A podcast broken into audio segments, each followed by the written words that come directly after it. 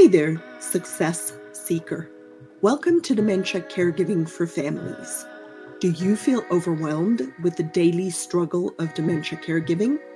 Looking for an easier path? You're in the right place. On this podcast, we teach you the skills to simplify caregiving. We unravel the mystery of dementia and guide you through the often difficult behaviors. I'm Lizette, your host and fellow family caregiver. As an occupational therapist, I bring my professional and personal experience to this community. Here we speak the truth, but without the verbal vomit. I know you will find value in today's program, so buckle up while this flight takes off.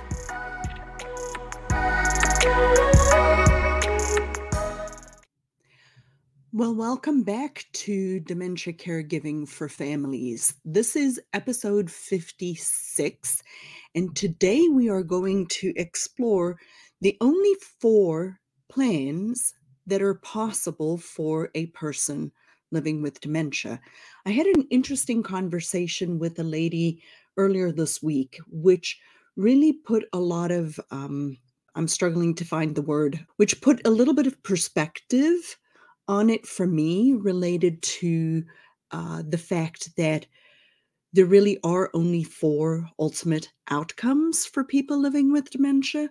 And healthcare, we have not done a good job of really talking to people about what the four plans are because it, what ends up happening is it, it it's overwhelming. So a person is all of a sudden find, finds out somebody they love has dementia, uh, their mom, their husband, whatever, their sister, their sibling, whatever. We find out somebody we love has, has dementia, and what ends up happening is we we get given a a brochure. Maybe I'm looking for something here on my desk, right? We get given a brochure that says this is what dementia is. But what doesn't happen is that somebody's actually sitting there and, and really explaining to you that um, there are really ultimately only four things, four plans, and two of them are kind of an iteration of the same plan. But there are really only four things that can happen to a person living with dementia. I hate to be the person to break it to you if you haven't considered this, but when somebody you love or you um, have found out somebody you love has dementia, or even if you have dementia yourself, which that sometimes happens, right? We find out that we have dementia or somebody that we love has dementia. The reality of the matter is that if you live long enough with dementia, any person who lives long enough with dementia will need 24 hour care. We don't say that in that way, and we don't say that clearly to people right at the beginning of the process. It's kind of like a rug, right? You're trying to clean the house, you're sweeping the house. And what happens is nobody wants to talk about this. Nobody wants to actually say out loud, there's an implication that if you have dementia that you logically should understand that the person is going to need 24 hour care. There's the implication of it but it kind of swept under the rug. It's swept under the rug by society. It is swept under the rug by the healthcare providers. The doctors do not know how to talk to people about a dementia process even the specialists right? You go see a specialist you get a big a, a, diagnosis. If you're fortunate enough after a year and a half of squeaking and squawking to get your loved one in to see the right people.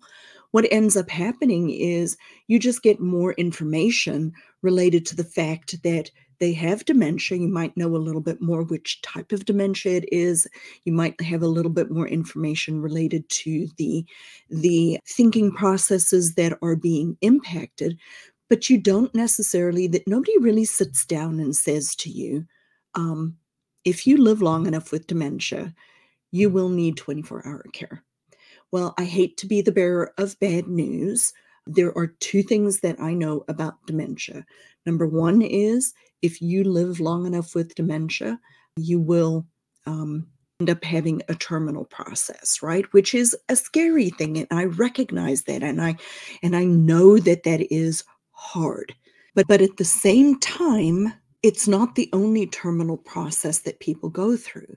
Cancer there are you know head injuries there ultimately guys none of us are going to make it out of this world alive right so we know and we recognize that people living with dementia ultimately, as of right now, it's considered a terminal process, right? Uh, that doesn't mean everybody is going to die from dementia. Some people are going to die with dementia. But that's the one thing we know without a shadow of a doubt. The second thing we know without a shadow of a doubt is that a person living with dementia who um, lives long enough is going to need 24 hour supervision. So let's talk about what the four plans are. So I want you to imagine, right, a line across a page. Draw a line across the page. And then above the line and then below the line. Or actually, let's do this. Make it a quadrant, right? An, an X. So above the line is facility, and below the line is at home. If you are looking at a piece of paper, on the left hand side of the line is intermittent care. And on the right hand side of the line is 24 hour care. So we have a quadrant. We have a, a quadrant, right? Above the line is facility based care. Below the line is at home. The left side of the line is of the, the x axis is intermittent care, and the right side is 24 hour care. Here are the four plans. In the bottom left hand corner, we have at home intermittent care. What does that mean? That means somebody is still living in the community. They are living at home, and this is the iteration. They are either living in their own home with intermittent supervision or occasional somebody coming in, or they're living in a family member's home with intermittent supervision. So that's the first one. That's plan number one. Plan number two is on the bottom, on the right hand side, at home with 24 hour care. What does that mean? That is also the other iteration, which is it is in a child's home, a sibling's home, a at their own home, but they have 24 hour care. That means somebody is with them 24 hours a day, making sure that this person who is living with dementia is safe. That can be family caregivers, it can be paid caregivers, but those are the first two plans. So the bottom left is at home, a, a daughter's home, a family member's home with occasional or intermittent supervision to at home or at a daughter's home with 24 hour supervision, either being provided by family or by paid caregivers. That's that. So, two plans. Plans number three and four are above the line. And the first one is assisted living memory care. And why do I say assisted living memory care? Is because they fall into the sphere of facility based but with intermittent supervision or occasional supervision. Why do I say a memory care is not 24 hour assistance? Is because of the following. When a person is in a memory care facility, nowhere 24 hour care means 24 hour care. Nobody has eyeballs unless you have awake care. Nobody has awake 24 hour care, or very few people require that level of care. In an assisted living and a memory care facility, you are in a facility based setting and you still only have intermittent care. The intermittent care is available 24 hours a day, but you still don't have somebody with their eyeballs on somebody for 24 hours a day. So, facility based, intermittent um, occasional supervision at, at a assisted living or a memory care facility. Now the last one is 24 hour care skilled nursing. And the reason I have these two broken up is because typically people who are in an assisted living slash memory care need assistance, but they're not needing heave ho type of assistance. They're not needing big, heavy lifting type of assistance.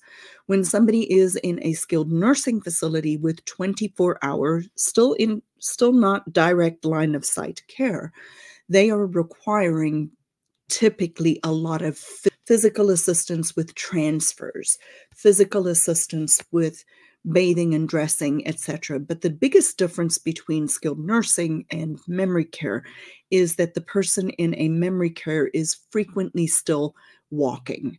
Um, they may use a wheelchair, but they're a lot less heavy lifting. And when a person gets to the heavy lifting phase, then they are in an, uh, a skilled nursing facility. These options above the line are obviously way more expensive. Home with 24 hour paid caregivers can be more expensive than memory care or assisted living level of care. But bottom line is, these are the only four plans that are truly, truly available for people living with dementia. This is just a, a, framework for you to be able to look at it and distill it down a little bit more into an, an easier way for you to be able to look at it so it doesn't seem so overwhelming with the I don't know what to do, right?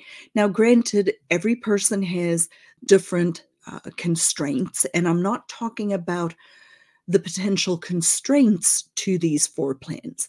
I don't have access to the money that I would need to have in order to provide myself or my parents with 24 hour paid caregivers at home. So that plan might not be reasonable for me related to 24 hour paid caregivers at home. But what I am presenting to you today is to to distill it down into these four different plans intermittent assistance at home which is either a family member's home or my or their home 24 hour pay, caregiving assistance at home either my home or their home and either family providing 24 hour care or paid caregivers then assisted living level of care uh, which is intermittent in a facility like an assisted living or a memory care or skilled nursing. Those are the only four plans that a person living with dementia have available to them.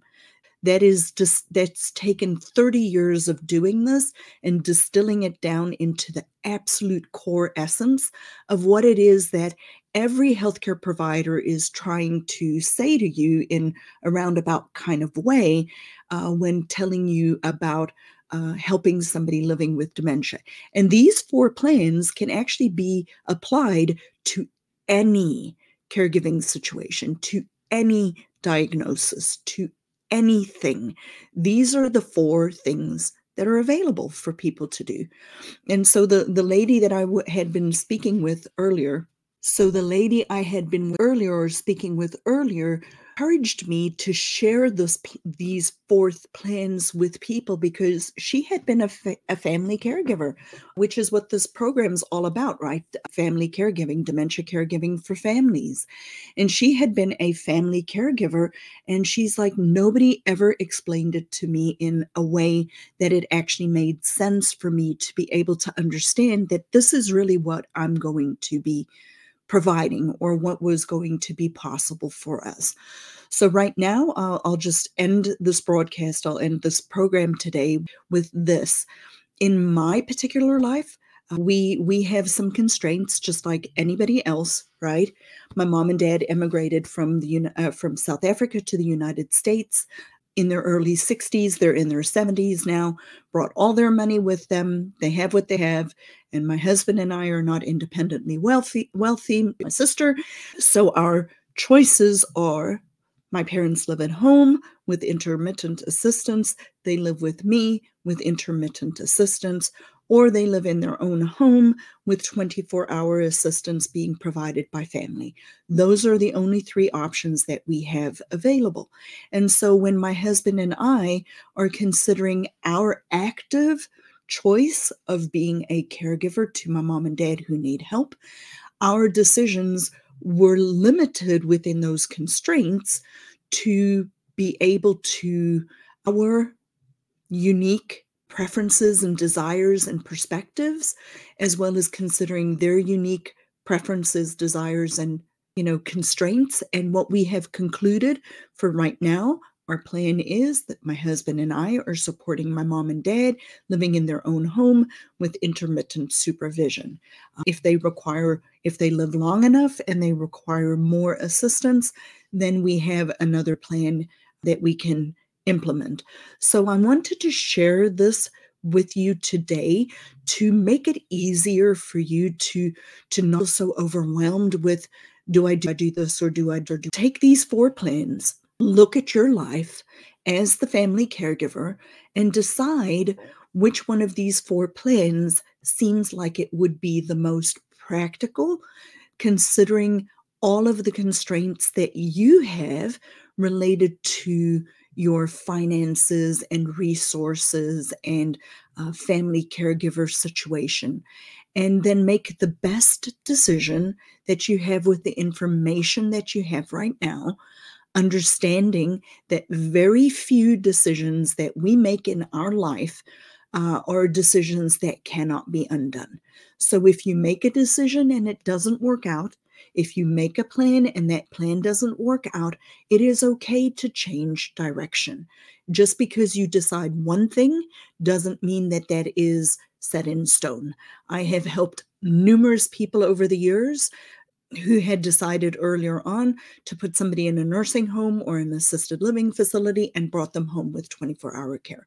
So just because you make one decision does not mean that you cannot undo it. None of these decisions, these plans are to the extent that they cannot be changed. So I want to encourage you with that. Just make a decision, make an active step towards the next uh, decision that you need to make and recognize that you do not have to have all of the answers in place.